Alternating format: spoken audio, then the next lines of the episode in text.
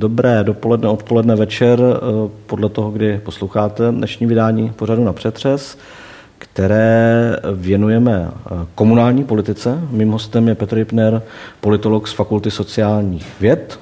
Říkám to dobře, Petře?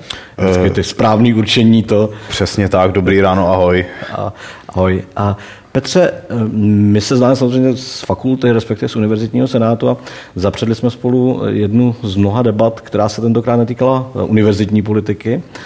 A z tebe vlastně vypadlo, že děláš vlastně politologii, ale komunální politiky, což mě tehdy vlastně hrozně překvapilo, protože já jsem měl za to, že politologové mají ten hlavní záměr a hlavní zájem v té velké politice. Co znamená dělat vlastně politologii komunální politiky? Tak já bych neřekl, že to je v současnosti směr úplně, úplně zanedbaný. Samozřejmě platí eh, to co, to, co říkáš, ale myslím si, že dneska zabývat se regiony, zabývat se municipalitama, eh, zabývat se víceúrovňovým vládnutím je poměrně skoro i moderní, moderní záležitost. A eh, dělají to samozřejmě částečně politologové, částečně kolegové ze sociologie, z ekonomie, z právnických, z právnických fakult. Zabýváme se samozřejmě tou politikou na komunální úrovni úrovni. To znamená, v případě České republiky nás eh, zajímá ten stranický systém, eh, který je hodně odlišný na komunální úrovni od té, od té úrovni národní. Eh, zabýváme se komunálními volbami, zabýváme se soutěživostí těch politických systémů, to znamená, do jaké míry spolu ty strany třeba spíše kooperují, než soutěží, což je v České republice v těch malých obcích poměrně, poměrně obvyklé. A částečně, řekněme, bychom měli reflektovat i tu diskuzi, která se vede o komunální úrovni v západní Evropě. A tady je potřeba říct, že v západní Evropě ta diskuze je úplně jiná, protože ty obce v západní Evropě jsou velmi často také úplně jiný. Takže v západní Evropě to je hodně o reformách, eh, reformách řízení, je to částečně o místním, eh, místním rozvoji, je to o reformách slučování obcí, je to o leadershipu eh, Zatímco u nás ta česká komunální politika, ty české obce jsou tom evropském měřítku trošku kuriozitou. My máme úplně nejmenší obce eh, v Evropě, společně se Slovenskem a s Francií a to má řadu důsledků a mimo jiný to je právě ten odlišný stranický systém, ta dominance nezávislých kandidátů eh, a samozřejmě i menší soutěživost uh-huh. mezi, těma, mezi těma stranama. Otevřel si kompletně celý balík, o kterém předpokládám se dá mluvit třeba semestry, ale eh, zkusím, zkusím z něj vykrojit některé části. Kdyby si měl eh, teďka v tom kontextu českého prostředí definovat, co jsou ty jakoby největší eh, rozdíly mezi tou komunální politikou a tou mm, státní, nebo na úrovni prostě velkou, z pohledu tebe vlastně jako člověka, který to zkoumá, to znamená, kde, kde se to vlastně jakoby liší? Tak uh, ono, uh, ty vlastně v té otázce už vychází z předpokladu, že ta komunální politika se liší. Jo, a je to on... zaběhlá představa komunály něco jiného, jak vždycky člověk slyší. Já vždycky, když se na to někdo ptá, tak říkám, ona se může lišit jo, nebo má předpoklady se lišit, ale nemusí se lišit, uh-huh. nemusí se lišit uh, nutně. Uh, zejména ve velkých městech může mít parametry nebo nějaký charakteristiku, uh, v, ten politický systém může fungovat podobně uh, jako na národní, na národní úrovni. Když si vezmeme Prahu na straně jedné a potom nějakou obec, která má 50 obyvatel, tak to samozřejmě je obrovský, obrovský a nepřekonatelný uh, rozdíl. Uh, ten, my jsme dělali, nebo já jsem dělal před nějakou delší už dobou anketu vlastně mezi poslanci a senátory, který prošli jak komunální, tak samozřejmě se dostali potom na tu národní úroveň toho politického systému a ptal jsem se jich, eh, jak to vidí oni. A oni se rozdělili do takových třech skupin. Eh, ten, eh, ta jedna skupina, a to byli zejména poslanci a senátoři tehdy občanské demokratické strany, říkali, že tam žádný rozdíl není, že tam je rozdíl pouze v počtu těch nul, že se tam tedy nerozdělují ty miliardy, ale že se tam rozdělují třeba sta tisíce. Eh, potom byla určitá skupina těch respondentů, kteří říkali, že to je úplně něco jiného, že ta komunální politika musí fungovat úplně jinak a zmiňovali například právě tu spolupráci. To znamená, mluvili o tom, že ta politika nemůže být založena na té klasické soutěži politických stran, to znamená, nemůže být založena na politických stranách a nemůže být založena na, na soutěži. A pak tam byl takový zajímavý okruh respondentů třetí, který, pros, který přiznával, že ta komunální politika je v podstatě v těch základních konturách stejná, ale jsou tam určitý druhotné odlišnosti, které odlišují a ty odlišnosti byly velmi zajímavé z hlediska těch politiků. Eh, jedna ta odlišnost spočívala například v tom kontaktu s těmi občany voliči, protože jakmile starosta udělá nějaké rozhodnutí, tak okamžitě, když jde z práce, může ho volit zastavit v okamžiku, kdy jde starosta do restaurace, jakýkoliv rozhodnutí samozprávy, který je hmatatelný pro ty občany. Eh, takže občané můžou chválit, můžou hanit a je tam ten, ta bezprostřední zpětná vazba. Takže to těmhle těm respondentům třeba i na té národní úrovni potom chybělo a vnímali to jako rozdíl. A druhý rozdíl rozdíl je v tom, že ti komunální politici byli zvyklí na té komunální úrovni vidět hned ty výsledky. A v tom parlamentu některý z nich ubíjelo první čtení, druhý čtení, třetí čtení, pak to vrátí Senát, eh, pak se to znova schválí, pak to nepodepíše prezident. A oni byli zvyklí z té komunální úrovně udělat rozhodnutí a hned za oknem svý kanceláře vidět ten bagr, který, eh, který začíná pracovat. Takže to je něco k těm rozdílům z hlediska, eh, z hlediska těch samotných nebo z perspektivy těch samotných politiků. A jinak ta komunální politika u nás eh, je odlišná zejména tím, že skutečně ty strany nefungují tak, jak eh, na národní úrovni. Eh, velká valná většina těch českých politických stran vůbec v malých obcích nemá vybudované nějaké místní združení, to znamená, oni tam nefungují, nefungují jako aktéři a pokud se tam objeví nějaká kandidátní listina té strany, tak je postavená pravidla třeba na jednom aktivistovi, který když se odstěhuje nebo když ho to znechutí, tak ta strana končí, takže ty strany se i často proměňují a tou druhou odlišnou vlastností je nebo možná využiju toho formátu, že se můžu i opravit. Eh, je tam ještě jedna eh, zvláštnost a sice, že Česká republika je určitou velmocí různých lokálních a regionálních stran. Eh, ten český volební systém nebo ty podmínky kandidatury v podstatě nutí nezávislí kandidáty spíše zakládat celostátní politické strany, jakkoliv určený pro politiku v té konkrétní lokalitě. Takže tím... jste Severočeši třeba a tenhle, Já ty druhý subjektů. si myslím, že Severočeši a tenhle ten druh subjektů, že to je ještě poměrně jako vysoká úroveň, uh-huh. ale existují i něco, existuje zde i něco, co jsem nazval jako lokální komunální stranou. To znamená strana, která eh, ve svém jménu nese název určitý municipality, určitý obce a eh, vyplatí se tyhle ty subjekty eh, zakládat v podstatě už v obcích, které mají třeba 8 tisíc obyvatel a výš a skutečně, skutečně existují. Takže ta množina aktérů je eh, velmi nepřehledná a tou druhou odlišností je samozřejmě ta, eh, ten charakter toho střetávání nebo ty interakce těch aktérů, kdy oni velmi často nesoutěží, ale spolupracují. Ale jako tím se komunální politika nemusí odlišovat vždycky. Tahle ta spolupráce a tyhle ty odlišnosti jsou daný jednak tou malou průměrnou velikostí obcí. My skutečně máme eh, necelých 80% obcí do tisíce obyvatel a eh, přes, výrazně přes 50 obcí do 500 obyvatel, takže to v podstatě tu českou komunální politiku, politiku determinuje.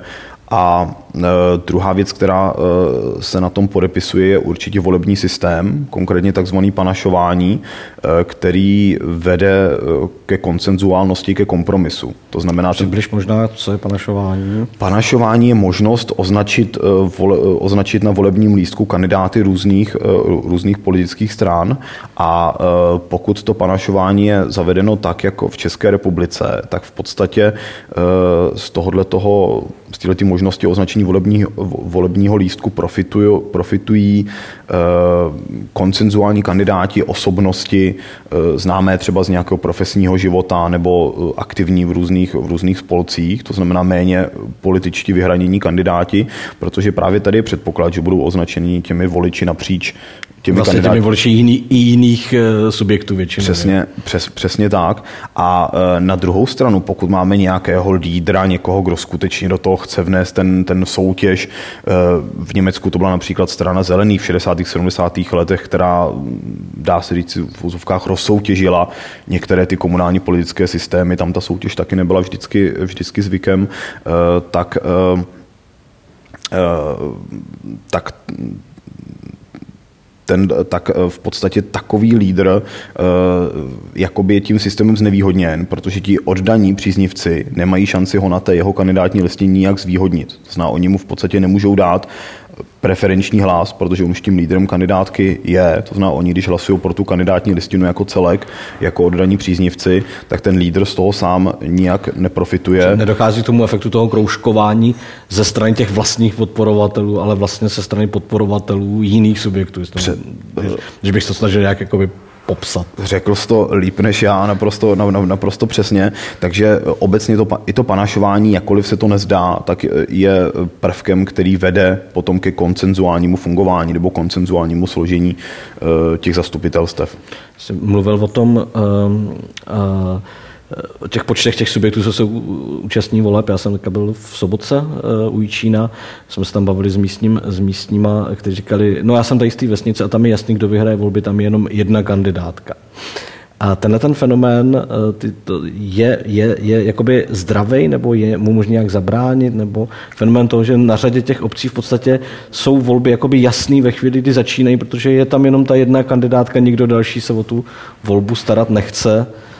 Eh, tenhle ten fenomén nemusí být nijak, eh, nemusí být nijak, nijak, nijak nezdravý. Eh, a dá se říct, že doposud si, řekněme, politologie neviděla rady, jak se s těmihle modely vypořádat nebo jak je koncept na ně aplikovat. A doporučil bych určitě posluchačům typologii lokální demokracie nebo klasifikaci politických systémů malých obcí, kterou vytvořil v rámci své dizertační práce původně kolega Vašek Bubeníček České zemědělské univerzity a ten, tenhle ten model popsal jako apoliticko-demarchistický model, který se vyznačuje právě tím, že ten počet kandidátů je roven počtu, počtu mandátů.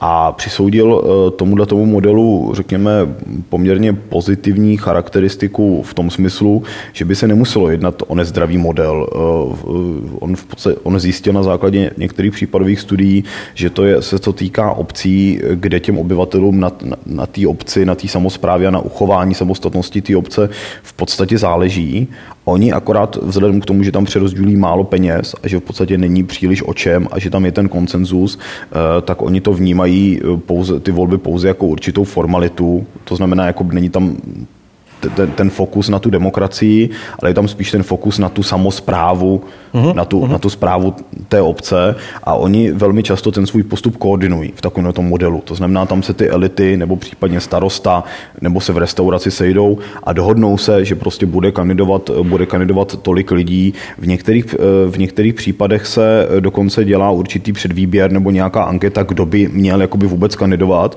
a pak se vybere ten přesně ten uh, daný počet lidí, který odpovídá počtu zastupitelů. Uh-huh. Takže na jednu stranu tam jakoby není žádná soutěž, Eh,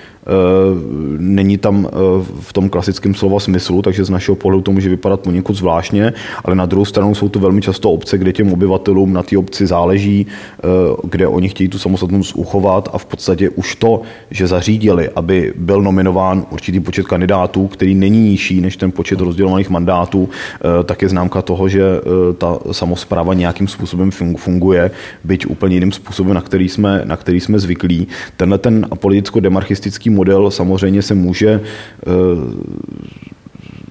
modifikovat nebo může se změnit a eh, samozřejmě existují obce, kde k té koordinaci nedochází, eh, kde ten zájem je nižší a kde velmi často ten počet kandidátů je dokonce nižší než počet těch rozdělených mandátů. A tohle je samozřejmě stav, který je nezdravý a který může i ohrozit eh, tu, eh, tu samotnou tu nezávislost nebo existenci té obce, byť v podstatě nastavení legislativy a různých procesů, jakkoliv slovo procesy není úplně populární v České republice, je takový, že si Česká republika v podstatě nedovede poradit s obcí, která je v úpadku. Uh-huh. tím, tím malinko posouvám k tématu, který mě osobně velmi zajímá, totiž to, jakým způsobem probíhá to rozhodování nebo ta, ta, ty motivace pro tu volbu na té lokální úrovni. Z toho pragocentristického pohledu a pohledu jak si tě, z toho velkého eh, má člověk tendenci eh, chápat často ty komunální volby Eh, především jako volby ve velkých městech, protože to je to, o čem se člověk nejvíc dozví. Pokud mě paměť neklame, 80 největších měst v Čechách dělá rovnou polovinu veškerých hlasů v parlamentních volbách. Myslím, že tak nějak to vychází přibližně. A Zároveň jako má pocit, že v těch velkých městech už je to ta politika vlastně klasičtější, protože už jsou to ty subjekty, které rozhodují o nějakých velkých penězích. Zároveň ale uh, jsme byli svědky minulosti interpretovat výsledky těch komunálních voleb uh, a krajských voleb jako na těch vyšších celkových jako vlastně určitý, určitý vzkazy nebo určitý reflexe té celostátní politiky. Jo. Je to teda tak, že to rozhodování je mix prostě motivací, nebo vlastně s klesajícím počtem obyvatel rozhoduje to komunální, zatímco tam nahoře už se to spíš bere víc jako součástí celostátní politiky. Já myslím, že ta poslední věta, kterou si řekl, se eh, blíží té realitě. To znamená, eh, komunální volby bez pochyby eh, nám řeknou spousty, spousty věcí, ale na druhou stranu je strašně těžký se v těch výsledcích vyznat. A dojde k tomu, že samozřejmě všechny politické strany, až bude ten střih do těch volebních štábů po volbách, tak budou interpretovat ten svůj výsledek jako nějaký úspěch. To znamená, jedna strana se prohlásí za vítěze, protože získala nejvyšší počet mandátů, mandátů, druhá, protože získala nejvyšší počet eh, hlasů, eh, třetí, protože zvítězila eh, v Praze, čtvrtá z nějakého, z nějakého jiného důvodu. Velmi často třeba pokud je nějaká nespokojenost uvnitř politických stran, tak se to otevře jako, řekněme, důvod, řekněme, nějakých dílčích změn ve vedení, nebo se to objeví jako záminka, řekněme, úpravy v nějakých postech, třeba i na, i na i v exekutivních ve, ve vládě a tak dále. Ale na druhou stranu na ty různé interpretace, deklarace a proklamace se po těch komunálních volbách velmi rychle, velmi rychle zapomene a valná většina těch eh, výroků a interpretací, které jako zaznějí po těch volbách, eh, tak eh, nebude, nebude správná nebo bude minimálně, minimálně problematická. Z těch součtů, celostátních součtů těch komunálních voleb nám vzejde určitá disproporce mezi počtem, podílem získaných mandátů a podílem získaných, získaných hlasů. A ty podíly těch získaných mandátů budou vypovídat zejména o venkově, zejména o těch malých obcích, eh, zejména o tom, do jaké míry byly ty jednotlivé strany a subjekty schopný postavit kandidátní listinu právě i v těch, právě v těch menších obcích, eh, jak byly schop, schop, schopné pokrýt, eh, pokrýt, pokrýt republiku. A na druhou stranu, řekněme, zase ty hlasy budou vypovídat zejména o těch, o těch velkých městech a tam samozřejmě to může vypovídat o nějaký, o, o, o reflexi třeba politiky na národní úrovni. To znamená, tam se, tam se to bez pochyby, bez, pochyby, bez pochyby promítne, ale eh, je potřeba to správně interpretovat a myslím si, že zejména pokud to budou interpretovat potom ty volební štáby těch politických stran, eh, tak to asi nebude úplně, úplně eh, korektní, ostatně naprosto, naprosto pochopitelně. Mělo by to být tak, že by měl každý ten region komentovat jiný politolog nebo Ptám se na tu, jak si to, čemu se říká doménová znalost té oblasti, co nakonec hrálo to rozhodování? Uh, Nebo jsou tam nějaký trendy, které jsou společný těm to je, to je, vyšším celkům? Hmm, to je potom na nějaký, na nějaký delší, eh, jako větší rozbor, těch, větší rozbor těch dát. Já jsem se třeba ještě dneska ráno, jenom jsem se bleskově podíval na Český statistický úřad a přijde mně, že i ten způsob publikace dat eh, je jakoby horší, než byl v minulosti. To znamená, jakoby z hlediska těch kategorií těch volebních stran, tak jak jsou publikovány, tak je to možná o něco, nebo pro politologa trochu méně přehlednější, možná než, to bylo, eh, než to bylo v minulosti. Možná by to bylo příliš složitý, ale mám pocit, že jsem tam třeba neviděl rozlišení kategorie združení nezávislých kandidátů a těch individuálně kandidujících nezávislých kandidátů. Hmm. A potom pro mě bylo i problémem najít třeba do jaký míry třeba se objevují volební strany, které jsou koalicemi politických stran a nezávislých kandidátů, což jsou většinou subjekty, eh, řekněme, v podstatě strany, které ale eh, se nechtějí úplně prezentovat stranicky a proto vytvoří tento, eh, tento formát, aby si mohli dát nějaký lokálně, eh, nějaký lokální atraktivní, atraktivní název. Takže tohle je trošku problém potom pro tu interpretaci. Každopádně platí, že strašně důležité je počet nominovaných kandidátů. Uh-huh. To znamená, že už ty počty nominovaných kandidátů jsou už teďka publikovány na webu volby.cz, který spravuje Český statistický statistický úřad a už z toho si můžeme udělat nějaký základní obrázek. Takže už tuto tu chvíli je naprosto jasný, že nejvíc eh, těch zastupitelských mandátů získají Združení eh, nezávislých kandidátů a ti individuálně eh, kandidující nezávislí kandidáti. To bude drtivé, drtivé vítězství v tom počtu, v tom počtu, v tom počtu mandátů a na druhou stranu z těch politických stran v tom počtu těch zastupitelských mandátů bude, bude velmi velmi silný trojlístek eh, ČSSD, eh, KSČ KSČM a KDU, KDU ČSL.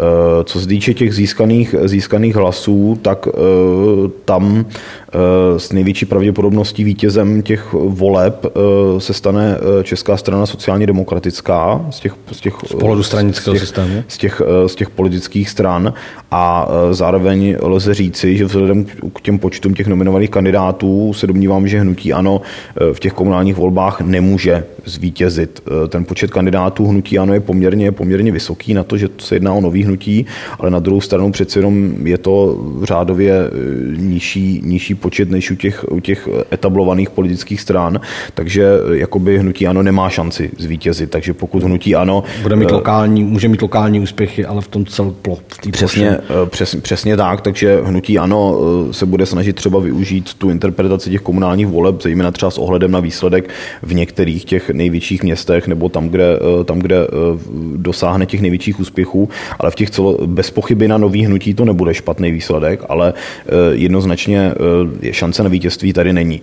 A eh, na druhou stranu zde říct, že třeba naprostým propadákem budou komunální volby pro pro úsvit Tomio, Tomio Okamury. To je strana, která nemá členskou základnu, která nemá komunální základnu, která možná na to, že má opravdu řádově jenom jednotky členů, postavila nečekaný počet kandidátů v komunálních volbách, ale ten výsledek v těch celosáčních součtech se bude jevit eh, jako propadák. Byť uh-huh. řekněme pro tyhle ty nový, nový strany, nový subjekty eh, je, to, eh, je, ten, je ten špatný výsledek docela Jenom samozřejmý. Možná trošku přibliž ten mechanismus, na základě kterého to odhaduješ, protože v něm hraje roli ty počty kandidátů a, a postavení, ale není to asi úplně zřetelný pro někoho, kdo Ur, neuvažuje v těle těch dvou dimenzích. Určitě. Vlastně. Jde si s tím pohrát na tom webu statistického úřadu, když si vezmeme počet, celkový počet zastupitelů, který se pohybuje někde přes 60, 60 tisíc, velmi, velmi hrubě teďka, a počet kandidátů, který se pohybuje někde přes 200 tisíc, tak eh, se velmi často dostáváme k tomu, že ten počet, eh, počet eh, kandidátů je zhruba jenom asi troj a půl násobkem počtu mandátů. A jak si řekl, tak samozřejmě se snižující se velikostí obce se zmenšuje, se, se řekněme, snižuje ta soutěživost a velmi často dochází k tomu jevu, který si popsal, že počet kandidátů a počet mandátů je totožný, takže v těch malých obcích eh, je to velmi často jedna ku, jedna ku dvěma. To znamená, dá se říci, že pokud nějaký subjekt nominuje hodně kandidátů a ještě k tomu se mu podaří nominovat eh, poměrně slušný počet kandidátů, zejména v těch menších obcích, tak to je v podstatě eh, zaručený, zaručen, zaručený úspěch. Takže vzhledem k tomu, že ten počet nezávislých kandidátů nebo podíl nezávislých kandidátů a združení nezávislých kandidátů je někde kolem 50% nebo přes 50% a ještě k tomu se jedná velmi často právě o ty malé malý obce, protože eh, ty podmínky pro kandidaturu nezávislých kandidátů jsou a združení jsou ve velkých městech poměrně přísný, tak eh, v podstatě vítězství v počtu zastupitelů je zaručeno. A stejně tak eh, ČSSD má nominovaný velmi vysoký počet kandidátů, není schopna se dostat do těch úplně nejmenších obcích, třeba tak jako lidovci a komunisté, kteří tu členskou základnu mají tradičně velmi, velmi vysokou. To jsou strany, které na té komunální úrovni jsou, jsou hodně etablované, ale zároveň ČSSD bez pochyby bude sbírat body v těch velkých městech. Takže eh, to jí, řekněme, může dát vítězství v, v tom podílu těch eh, získaných mandátů a bez pochyby to, i to dá vítězství v tom, v tom eh, počtu těch získaných, získaných hlasů. Pokud nějaký subjekt naopak postaví třeba v republikovém součtu pouze nějakých 500 kandidátů, 700 kandidátů, tak z toho nemůže vzejít prostě nic, do, nebo i tisíc kandidátů. že jde vlastně o tu zvláštní hru mezi tím počtem mandátů a počtem hlasů, a zároveň, který neodpovídá díky té distribuci jenom a za, a za, té klasické parlamentní no, volby. A zároveň druhou proměnou, která do toho zasahuje, je to, do jaké míry ty jednotlivé strany mají tu svoji základnu spíš v těch velkých obcích nebo v malých obcích, nebo ji mají vyváženou. Například komunisté tohle to mají poměrně, poměrně slušně, slušně vyvážené. Eh, eh, ČSSD dříve byla na komunální úrovni slabší, ale tenhle ten deficit, eh, deficit dá se říci, dá se říci, dá se říci vyrovnala.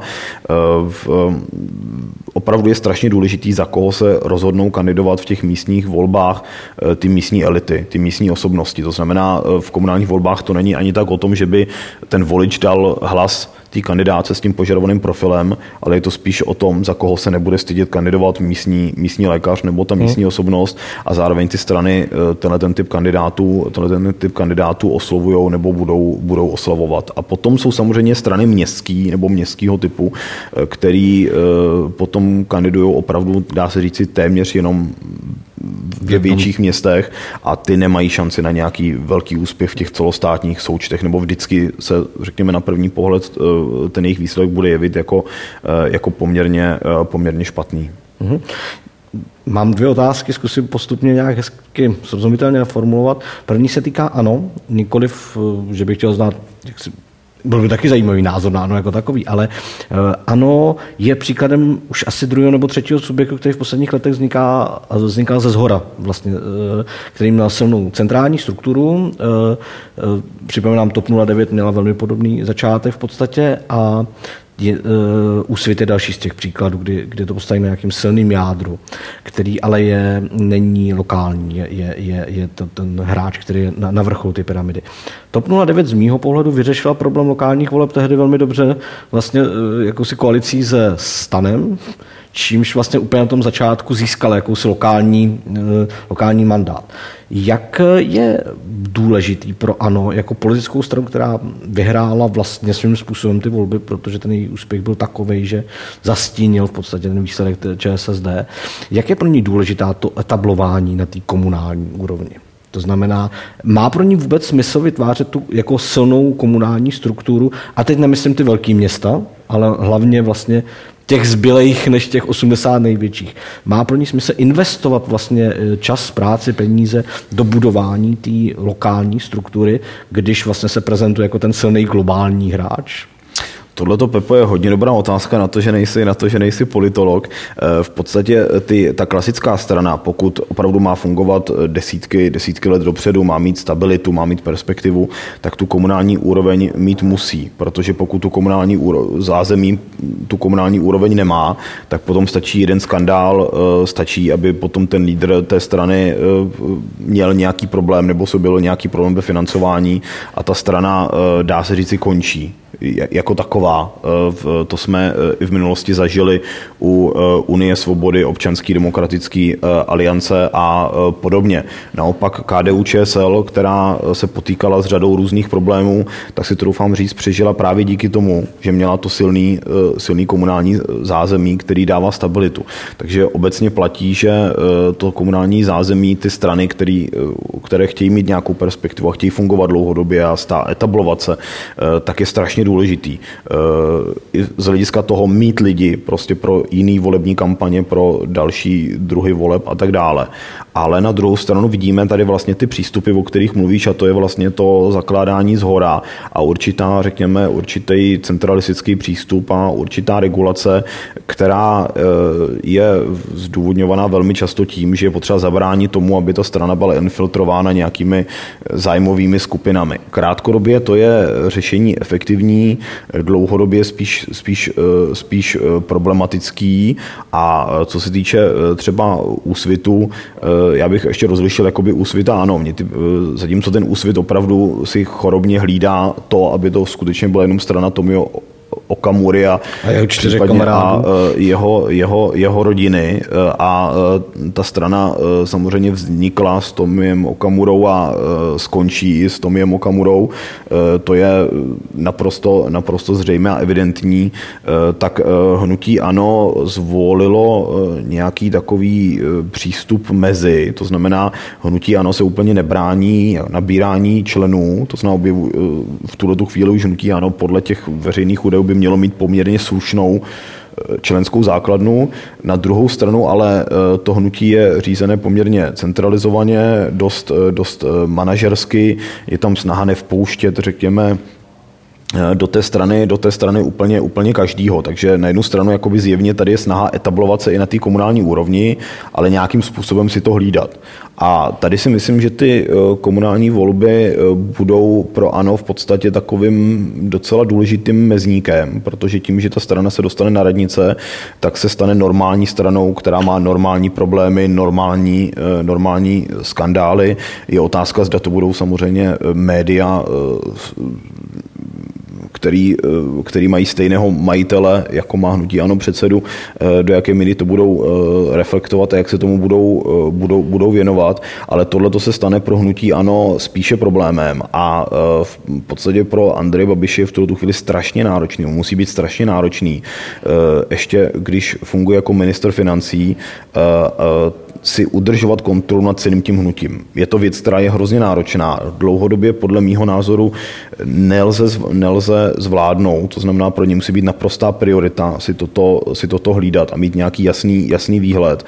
A dle různých ukazatelů, eh, tak jak funguje třeba Praha, nebo jak se formovala ta kandidátní listina eh, v Praze, tak eh, to na mě působí dojmem, že Andrej Babiš třeba už teďka Prahu nemá úplně pod kontrolou. Takže platí ta rovnice, že čím větší, eh, čím větší členská základna, tak tím více to bude v úzovkách demokratická strana, kde ty rozhodnutí vlastně budou padat na rozhodnutích těch grémích a méně už v té, v té centrále a méně u toho předsedy. Takže eh, v, eh, v tuto tu chvíli ano, jede na určitý vítězný, vítězný vlně a třeba i teďka v komunálních volbách zaznamená nějaký poměrně nějaký slušný výsledky ve velkých městech, ale dlouhodobě tohle je pro ano jako v tom formátu, v té struktuře, jak funguje, eh, při tom způsobu řízení, jak funguje, spíš riziko.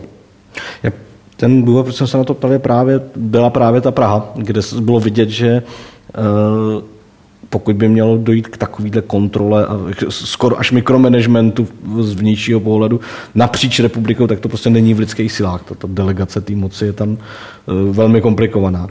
Ten druhý subjekt, na který se chci zeptat, je eh, občanská demokratická strana, protože eh, když, já když jsem na začátku dělal před několika měsíci rozhovor s Jindřichem Šídlem, kde jsme se věnovali ODS, tak eh, on tehdy, myslím, že to je opravdu jaro tohohle roku, říkal, že pro ní budou komunální volby svým způsobem úplně klíčová záležitost, protože fatální neúspěch v těch komunálních volbách by jí mohl vlastně na té eh, centrální úrovni úplně vlastně vymazat z té politické mapy, protože by spustil další vlnu odlivu členů. To, co je vidět z těch různých lokálních pohledů, já zase pomůžu tou sobotkou e, u Jíčína, kde, jsem, kde mám tu zkušenost, je, že skutečně třeba tam místní kandidátka ODS vypadá tak, že je to ODS a nezávislý a když si člověk otevře tu kandidátku, tak je tam jeden člověk z ODS a 14 nezávislých kandidátů. Když se podívám na pražské e, kandidátky, nemusíme ani na ty magistrátní úrovni, ale na ty, na ty úrovni čtvrtí nebo městských částí, tak je to často, vidíme kandidátky, kteří se jmenují všelijak, kde jsou vlastně bývalí členové ODS, nebo možná i současní. Ten, ta situace je naprosto nepřehledná. Ta otázka, ke které směřují, jsou vlastně dvě. Jedna je, jestli tato v úvozovkách taková maskírovka těm politickým subjektům v tomhle případě ODS, která to zvolila letos opravdu masivně, může pomoct. To znamená, jako jestli když se to uh, bude jmenovat máslo a ne uh, růže, tak jestli to bude jako vonět stejně, když bych si pomohl uh, Shakespearem. A druhá věc, jakou podle tebe to hraje roli pro ODS, protože ODS patřila ke stranám, které rozhodně měly masovou základnu, byly v komunálu, byly ne, aspoň ve těch i menších městech vlastně často viditelní, ale vlastně to, co zažívají poslední rok, je vlastně sešup v počtu členů, v počtu vlivu a tak dále. Či tyhle ty dvě věci, jestli bys Určitě bude to pro ODS uh, eh, takovým jakoby okamžikem pravdy. Já bych ani neřekl, že jí to vym, zrovna ty komunální volby, že jí zrovna oni, oni jako vymažou z té politické mapy, mechanismus, ale uh, řekl bych, že uh, ta, ta hlavní, to hlavní poznání bude v tom, že ODS jakoby zjistí, jak na tom je to znamená, kdo za ní stojí, kdo se nestydí za ní kandidovat, eh, kdo jí zůstal věrný, případně kdo třeba úplně eh, není pišný na tu značku, ale je ochotný eh, nějakým způsobem si s tou stranou udržet, udržet kontakt a nějakou spolupráci. Takže tohle to si myslím, že je hlavně důležitý pro tu stranu jako takovou. Samozřejmě tam dochází k velkému odlevu lidí zevnitř politických stran, který, nebo ti, kteří mají přehled nebo o, o vnitřním fungování politických stran, tak říkají, že u těch velkých stran třeba až třetina těch členů jsou, jsou, mrtvé, jsou mrtvé duše. Takže tam je, je obrovský potenciál, řekněme, určitýho, určitýho odpadu nebo prostě úbytku členů a kandidátů. Na tom počtu nominovaných kandidátů je vidět, že skutečně ODS jde výrazně, výrazně dolů. Ale furt ten počet nominovaných kandidátů není, není nějaký tragický. ODS furt nominovala do komunálních voleb, samozřejmě včetně těch bezpartijních kandidátů na svý kandidáce, víc kandidátů než, než ANO nebo, ne, nebo než TOP 0, TOP 0, TOP 09. A takže já bych řekl, že to bude hlavně o tom sebepoznání v občanské demokratické straně.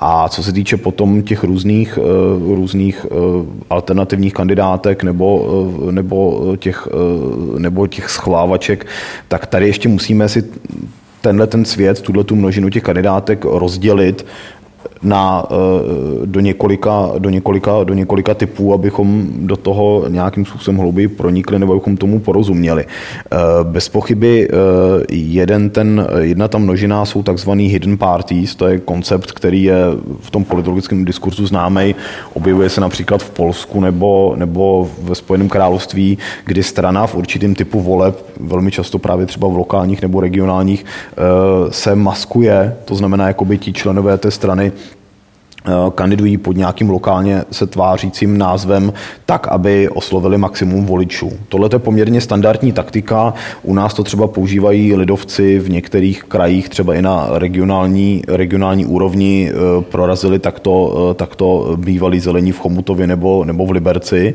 A ODS tuhle tu taktiku nepou, nepoužívala, snažila se pěstovat tu svoji značku. Uh-huh. A já se přiznám, že jsem z těch dat jako statistický úřad nebyl schopný právě jako vyčíst číst, eh, do jaký míry tato forma kandidatury je v tuto chvíli, v tuto chvíli, v tuto chvíli četná. Je zřejmé, že ODS, řekněme, přestala eh, tuto, tuto variantu nebo nepřipouštět. A já si myslím, že tato varianta nebo tato forma kandidatury, že to pro ODS není jakoby v tuhle tu chvíli v té situaci, ve které se nachází žádná tragédie. Hmm. Znamená to, že tam zůstali nějací členové a že tam zůstali lidé, kteří jsou ochotní mít s tou stranou nějaký, něco, nějaký, společného. Ně, něco společného a nějaký kontakt, jakkoliv ta hlavička pro ty volby je jiná. A pak tam je úplně, eh, řekněme, jiný, jiný typ, kdy ti lidé se s tou stranou prostě rozloučili a eh, řekněme, je tam ostrý, ostrý řez, nemají s ODS nic společného a naopak se třeba snaží ještě jakoby eh, tý rozloučili, nebo případně se rozloučili dokonce, eh, nebo ještě možná bychom tuhle tu skupinu mohli, ať tu uděláme víc složitý, když máš takovýhle alternativní, alternativní formát, pojďme do složitosti. formát rozhovoru, tak to pojďme ještě trošku zkomplikovat tím, že jsou, můžou být ještě kandidátní listiny, kteří se, nebo řekněme určitý místní aktivisti, kteří se s ODS rozešli, to znamená, rozešli se s tou stranou, ale nerozešli se ve zlém, rozešli se s určitým smutkem, to znamená, nemají tam nějaký, eh, nemají už kontakt s občanskou demokratickou stranou, ale na druhou stranu, tam resentiment vlastně. ale na vlastně. druhou stranu se proti ní ani nevymezují. Jo? A potom je třetí skupina ještě, a to jsou vysloveně subjekty, který jakoby se rozešli ve zlým a snaží se jakoby uškodit, případně se snaží proti ODS nějak, eh, nějak, nějak, nějak vymezovat. A e, takže takže to jsou, dá se říct, minimálně jakoby tři skupiny, které jsou naprosto odlišné a do kterých musíme, řekněme, tenhle ten pelmel kandidátek, o, o kterým jsem mluvil, rozdělit. V těchto volbách určitě mediálně zaujal subjekt Žít Brno, který vlastně najednou sedí Matěj Holan proti Muravcovi v, ve studiu a je ten člověk, ze kterého Onderka je evidentně nervózní na, na obrazovce. Jak ty hodnotíš vlastně možnosti subjektů, který vznikají z, těhle, z tohohle aktivistického proudu? Protože připomínám, zase žít Brno je to, co je mediálně hrozně viditelný, ale pokud se člověk projde eh, po kterýmkoliv z větších měst, tak tam nachází podobný aktivistický eh, uskupení. Eh, v Praze řada z nich působí vlastně, nebo má svoje kandidáty na různých politických stranách. Jak, jak, jak ty vlastně hodnotíš z pohledu té komunální politiky působení těchto těch místních aktivistických uskupení, který po, vlastně původně začínají často u jednoho problému, který chtějí konkrétně vyřešit a vlastně pak se stávají skutečně jako lokálně aktivistickou skupinou. Jaký je jejich postavení v té komunální politice? Tak uh, oni jsou do určitý míry jako zajímaví aktéři v tom smyslu, že to je nějaká, nějaký okruh lidí, který spolu mluví, který koordinuje svoji činnost, který má zájem o tu komunální politiku a o nějaký místní problémy. Takže v tomhle tom se jedná určitě o skupiny, skupiny perspektivní, eh, které navíc můžou mít založit voličskou podporu třeba právě na uh, těch různých protestních akcích nebo na těch iniciativách, u kterých byly dříve. Na druhou stranu potřeba říci, že v těch velkých městech to tyhle ty uh, subjekty a kandidátní listiny budou mít strašně, strašně těžký.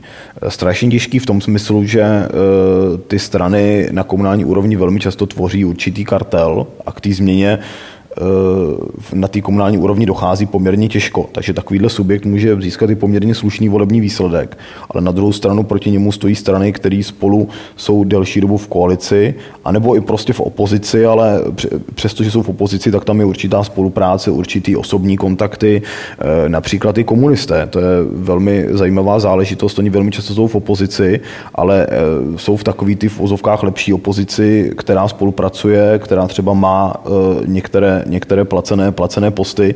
Takže, eh, Připomínám tak, kontrolní výbor na pražském magistrátu asi tohle, 12, 15 tohle, let. Tohle to je, eh, je, v poměrně, je v poměrně, poměrně rozšířený, takže postavit se proti tomuhle tomu kartelu je složitý. Eh, to znamená obecně, já mám i takovou hypotézu, kterou bych chtěl testovat a už delší dobu se chystáme na to něco publikovat, tak na základě různých případových studií to působí dojmem, že ty koalice nevytváří, já nevím, ODS proti ČSSD a tak dále, ale že spíše to jsou ti staří proti těm novým. To znamená, že ti staří přirozeně spolupracují a ti noví eh, nespolupracují s těmi novými a noví samozřejmě nechtějí spolupracovat s těmi starými. A eh, tady bych třeba i připomněl ten výsledek eh, TOP 09 v těch posledních komunálních, komunálních volbách, kdy TOP 09 zvítězila a bylo naprostou začátečnickou chybou a pravděpodobně asi projevem politické naivity, že ODS spekuloval v médiích, jestli teda si vybere, že bude vyjednávat s ODS, anebo jestli teda si vybere, že bude vyjednávat s ČSSD. Já si troufám spekulovat, eh, je to pouhá spekulace, že ODS a ČSSD eh, v té době už spolu byli na koalici dávno dohodnutí a už tehdy vlastně v okamžiku... Seč... magistrátních volbách a jenom přesně tak a v, v okamžiku sečtení, sečtení těch voleb a přidělení mandátů v podstatě TOP 09 9 už v ten moment Eh, kdy ti představitelé spekulovali, koho si tedy vyberou eh, na tu, na tu radnici, tak už možná byli, byli ze hry. To znamená, to znamená, ta pozice těchto těch subjektů je strašně, strašně těžká. Na druhou stranu ukazují to třeba i krajské volby, i eh, komunální volby, že ten potenciál těchto těch subjektů jakoby roste a objevují se tady města, kde dochází téměř, téměř k určitýmu převratu, kde hned několik subjektů a skutečně potřeba několik kandidátních listí na to, aby zvrátili, zvrátili ty poměry, eh, eh, řekněme, dosáhne společně takového výsledku, kdy skutečně dojde k nějaký výrazný změně. Eh, jsou tady města jako Zlín, Karlovy Vary, to jsou příklady měst, kde k něčemu takovému dochází nebo k nějakým takovým jako výrazným výrazným pohybům, pohybům došlo, ale skutečně jakoby dosáhnout ty větší změny je strašně těžký, takže podobně komplikovaný to bude určitě i v Brně. Když už jsme nakousli tu Prahu, neodpustím si otázku a metaforu, eh, kterou měl na eh, Twitteru eh, šéf-redaktor Mladé fronty Jaroslav Plesl, říkal, že zdá se, že jako tenisovou raketu vystřídala dýmka, knížecí dýmka, která může v Praze vyhrát. Myslíš si, že ta Praha stojí před nějakou jakoby změnou? Že Praha je velmi specifická v tom, že jako vždycky poměrně silně pravicová, má, má, má svoje, má svoje, má svoje Eh, má svoje mm, eh, rozdělení do těch městských částí, ty volební výsledky ODS nebo, nebo TOP 09 jsou tady vlastně nadprůměrně dobrý. Eh, je to tak? Zůstává ta, zůstane podle tebe ta Praha takhle jakoby vyhraněná doprava svým způsobem pro mě Brna jedna jako nejpravicovější část prostě v té politice, nebo i v té Praze se něco jakoby proměňuje? Tak já si myslím, že ten, že ten občanský tábor v té Praze zůstane určitě hodně silný a obecně to je rys, eh, řekněme, pravicových stran, eh, že mají, nebo obecně toho, tý, toho občanského tábora, že je schopný vygenerovat i větší počet kandidátních listin, který jsou schopný získat nějaký lokální úspěch, zatímco ta levice velmi často eh, je postavená prostě na té na jedné na jedné straně, takže bez pochyby, bez pochyby levice žádným způsobem nezválcuje pravici v těch pražských komunálních volbách, ale já myslím, že eh, právě ty výsledky těch komunálních voleb nebo nějaký detailnější pohled na ty data nebo potom nějaký průzkumy vlastně zodpovědějí tu otázku, kterou si vznesl. Jo? A my v tuto tu chvíli úplně nevíme, eh, kteří ti voliči eh, zatím ano budou stát, jak se budou chovat. To znamená, v tuto tu chvíli se nabízí otázka, zda TOP 09 a ano jsou konkurenti oslovují naprosto stejné voliče.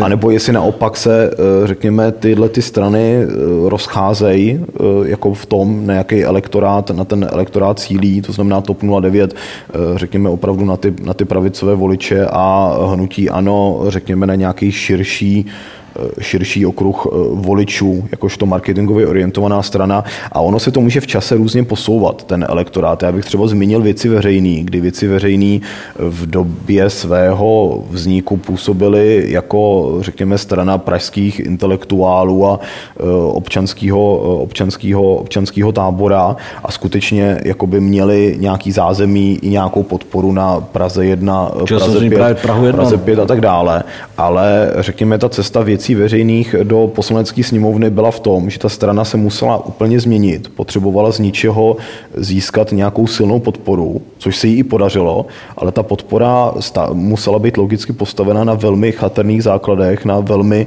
nestabilním elektorátu. A když jsme se podívali v podstatě na ty výsledky třeba parlamentních voleb, mám pocit, že to bylo v roce 2000, 2006, teď se nechci plíst, tak se zjistilo, že v podstatě v Ústeckém kraji podpora věcí veřejných, které tam nikdy výrazně nepůsobily, byla najednou větší než podpora v té Praze. To znamená, že ten elektorát té strany se úplně, úplně proměnil a najednou tu stranu podpořili úplně jiní lidé, úplně jiní voliči a bez pochyby se tohleto nějakým způsobem jako vyvíjí u hnutí ANO, který nejdřív vzbudilo nějaký naděje, získal poměrně širokou podporu v těch volbách do poslanecké sněmovny a teď uvidíme na těch, na těch dalších volbách, jakým způsobem to půjde, to půjde dál. Eh, já eh, si myslím, že ten proces ještě není úplně u konce toho vyjasnění toho elektorátu, který, eh, který bude podporovat to hnutí ANO, ale myslím si, že tady dojde k určitý diverzifikaci. Přece jenom si myslím, že hnutí ANO je ničím, co je velmi výrazně marketingově orientovaný, co nemá úplně jasný profil a nelze úplně tenhle ten subjekt asi označit eh, je zjednodušeně za pravý střed nebo, nebo za něco jiného. Takže eh, a tyhle ty právě výsledky těch komunálních voleb v Praze si myslím, že by mohly přinést poměrně, jakoby, by mohly zodpovědět hmm. tu otázku, jakým způsobem se hnutí ano vyvíjí. Nejenom s ohledem na, jako, na, na hnutí, ale na to, jak hnutí samotný, ale jakoby s ohledem na to, kdo za tím hnutím stojí a kdo ho podporuje a kam, kam to jde, kam se to vyvíjí. Bude poměrně zajímavý na, na datový analýzy. Jak ty eh, hodnotíš tu probíhající kampaň? Teďka myslím hlavně na to, že eh, skoro člověk má pocit, že pokud jde o plakáty tak, eh, a slogany, tak se strany pokoušejí o co největší bizár od za posledních x let. Na druhou stranu on člověk taky vnímá hlavně to, co je vtipný a negativní a nevidí jako ty spousty normálních hesel. Jak, jak hodnotíš vlastně tu probíhající kampaň? Teďka Praha je samozřejmě separé věc, protože ta je natolik velká, že stojí za velké investice, ale vůbec kampaň i třeba na malých městech, eh, eh, na, jo, vlastně, ten, vlastně ty komunální volby přináší co si, co ten lokální marketing často dělaný jako samotný malým na té na eh, na lokální úrovni. Jaký je tvůj pohled na to? Já si myslím, že se to, že se to profesionalizuje. To znamená, že to jde směrem k nějaký profesionalizaci, eh, takže zatímco před nějakými 12 eh, lety tady byla řada stran a subjektů, kteří v podstatě nemuseli se vyfotit, nemuseli si nic, nemuseli si nic vytisknout, to znamená, stačili jim nějaký starý schémata, starý postupy, tak dneska už to v podstatě možný není. Takže jednak tady nějaký příklon k té k profesionalizaci. Strašně důležitá je role, role médií, kdy média v komunální politice fungují eh, v podstatě jinak, nebo ty kontrolní mechanismy v komunální politice fungují úplně jinak, než v té politice, než v té politice národní. Eh, na lokální úrovni často ty média jsou vlastněny těma příslušnýma municipalitama, eh, takže to tam taky hraje nějakou roli. Vlastně lokální zpravodaj. Hmm, přesně tak, takže je tady otázka, do jaký míry mají ty strany přístup, přístup do toho místního zpravodaje a nemyslím tím jenom před komunálníma volbama, ale myslím spíš třeba během celého toho, celého toho volebního období. Co se týče Prahy, zajímavá je jedna věc, že tady velmi často vznikají subjekty, které jsou úplně nové, které, řekněme, a ne, ale jakoby mají hodně reklamních ploch, téměř to budí až určité, určité podezření. Ono je určitou taktikou ve velkých městech, že se zakládají různé truc kandidátky, to znamená třeba politické strany, když zjistili, že ten tábor, ke kterému oni zrovna nepatří, takže těží z toho, že součástí toho druhého tábora je nějaká lokálně se prezentující kandidátka, tak si prostě založili jako alternativu svoji lokálně se tvářící kandidátku s nějakým podobným, podobným názvem. A e, Praha působí dojmem, že, v, že tady je obrovský riziko, že jakákoliv kandidátní listina, která se tady sformuje, tak bude penetrována e, různými zájmovými skupinami, e, které stojí už za tím, za tím zbylým kartelem těch politických stran a případně tyhle ty zájmové skupiny nejenom, že ty eh, kandidátní listiny nebo ty skupiny jsou schopný penetrovat, ovlivnit, eh, ale eh, velmi často třeba snad i iniciují zakládání nových, protože není to jenom záležitost těch komunálních voleb, ale těch předchozích, kdy řekněme subjekt, který je úplně nový, který nikdy nefungoval, najednou opravdu jako drží velký podíl reklamních ploch. Tohle to mě na tom přijde, přijde, přijde, přijde zajímavý.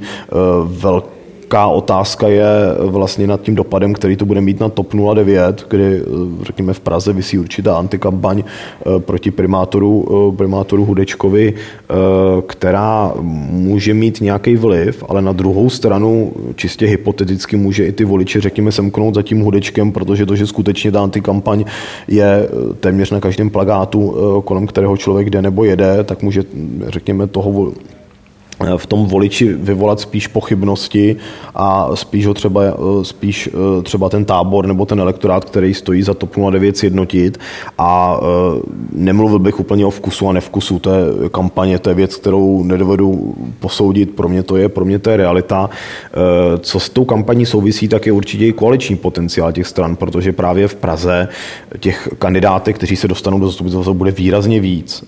Ten, kdo, ten, kdo sebere to primátor senátorské křeslo, eh, tak eh, to bude někdo, kdo se bude muset dohodnout s dalšíma eh, dvěma možná třeba i třema, eh, třema subjektama, což bude hrozně složitý, takže záleží i, jak v té kampani eh, se rozdají ty karty, kdo proti komu se vymezí, kdo si ke komu zavře cestu. A tady je zajímavý, že uh, ti lídři těch pražských, těch hlavních pražských kandidátek v tomhle tom nejsou úplně, nejsou úplně silní. Obecně se pochybuje o schopnosti primátora Hudečka komunikovat, komunikovat v, a pan primátor se i vymezuje třeba vůči některým, vůči některým, některým stranám. Eh, poměrně ostře.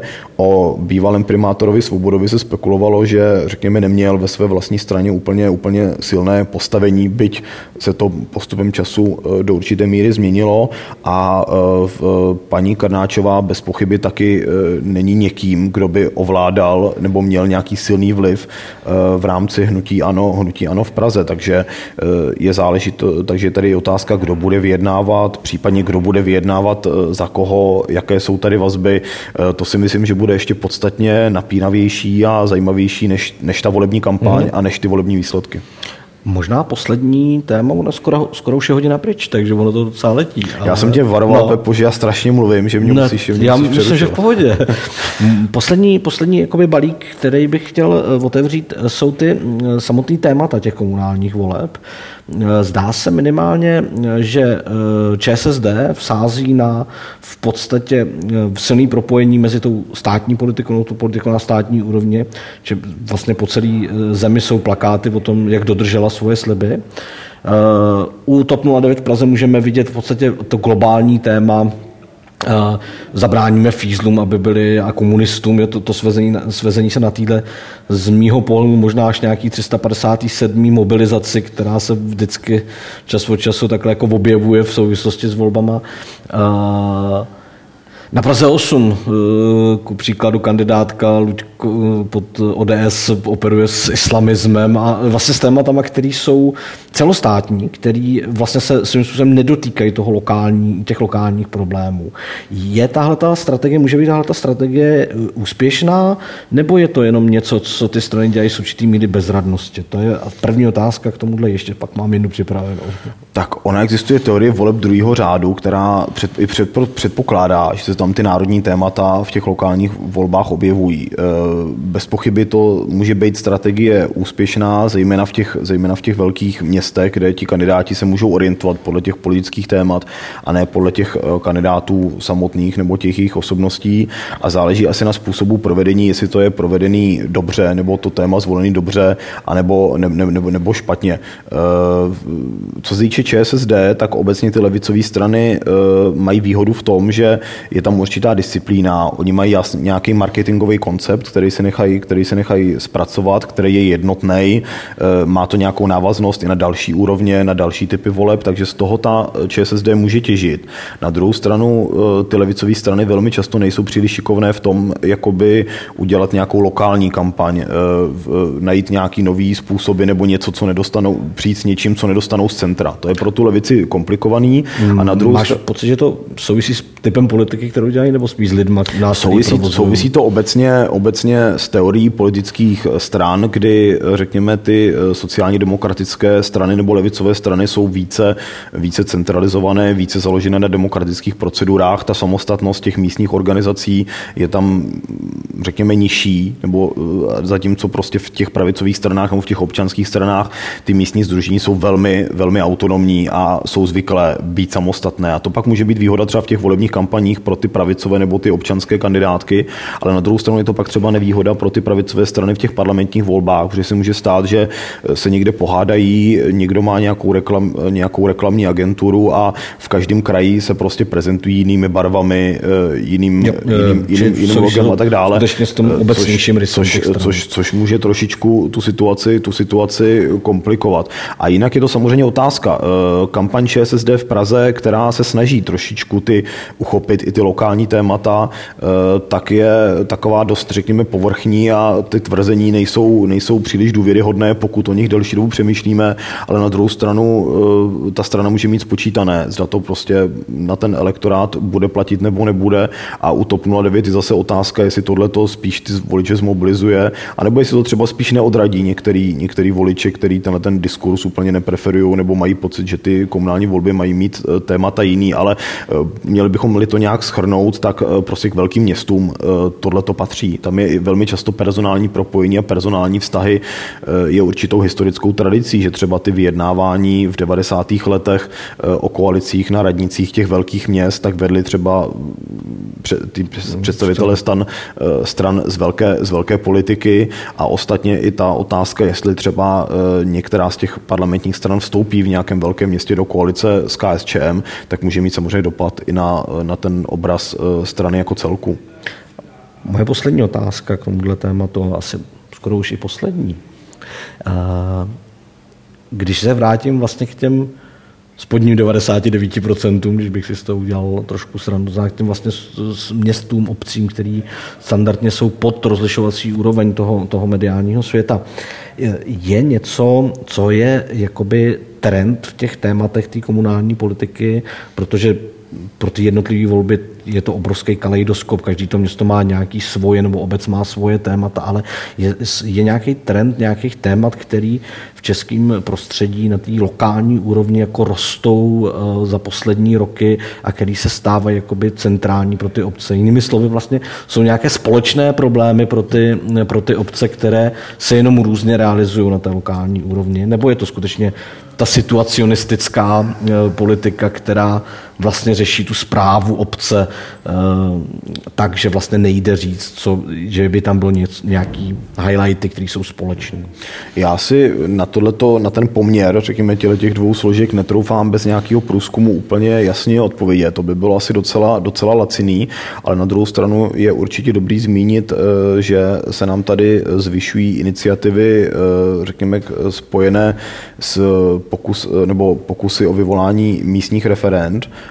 a eh, velmi často ty místní referenda jsou o transparentnosti v těch, nebo otázce transparentnosti v těch větších municipalitách a obecně ve všech municipalitách se týkají třeba i kvality života nebo kvality životního prostředí, takže tohle to možná budou témata, který, který budou posilovat a který jsou třeba už v tuto chvíli předmětem, předmětem řady iniciativ nebo návrhů na konání místních, místních referend. Obecně, jakkoliv je složité vyvolat místní referendum a zajistit takovou voličskou účast, aby ty výsledky byly, byly platné a závazné, tak je tady vidět trend, že se daří vyvolávat ty místní referenda ve větších a větších, větších městech. Takže i podle těch témat těch, refer, těch místních referend bychom možná mohli vysledovat tyhle ty trendové témata, které se potom logicky, ať už to referendum je úspěšný nebo není, do toho politického systému promítne. Ale netroufám si na to jasně odpovědět. Doufám, že v tvém pořadu nebo v tvý relaci si to můžu takhle na závěr dovolit. No, myslím, že to je krásný. A Petře, děkuji moc krát za, myslím, že skoro hodinku povídání o, o, o vlastně komunální politice. A děkuji všem, co to poslouchají, no vydržejí poslouchat a e, přeju vám hezký zbytek dne. Naschledanou. Já děkuji za pozvání a omluvám se, že jsem tolik mluvil. Ahoj, Je to pořád omluvení. Ahoj, nashledanou.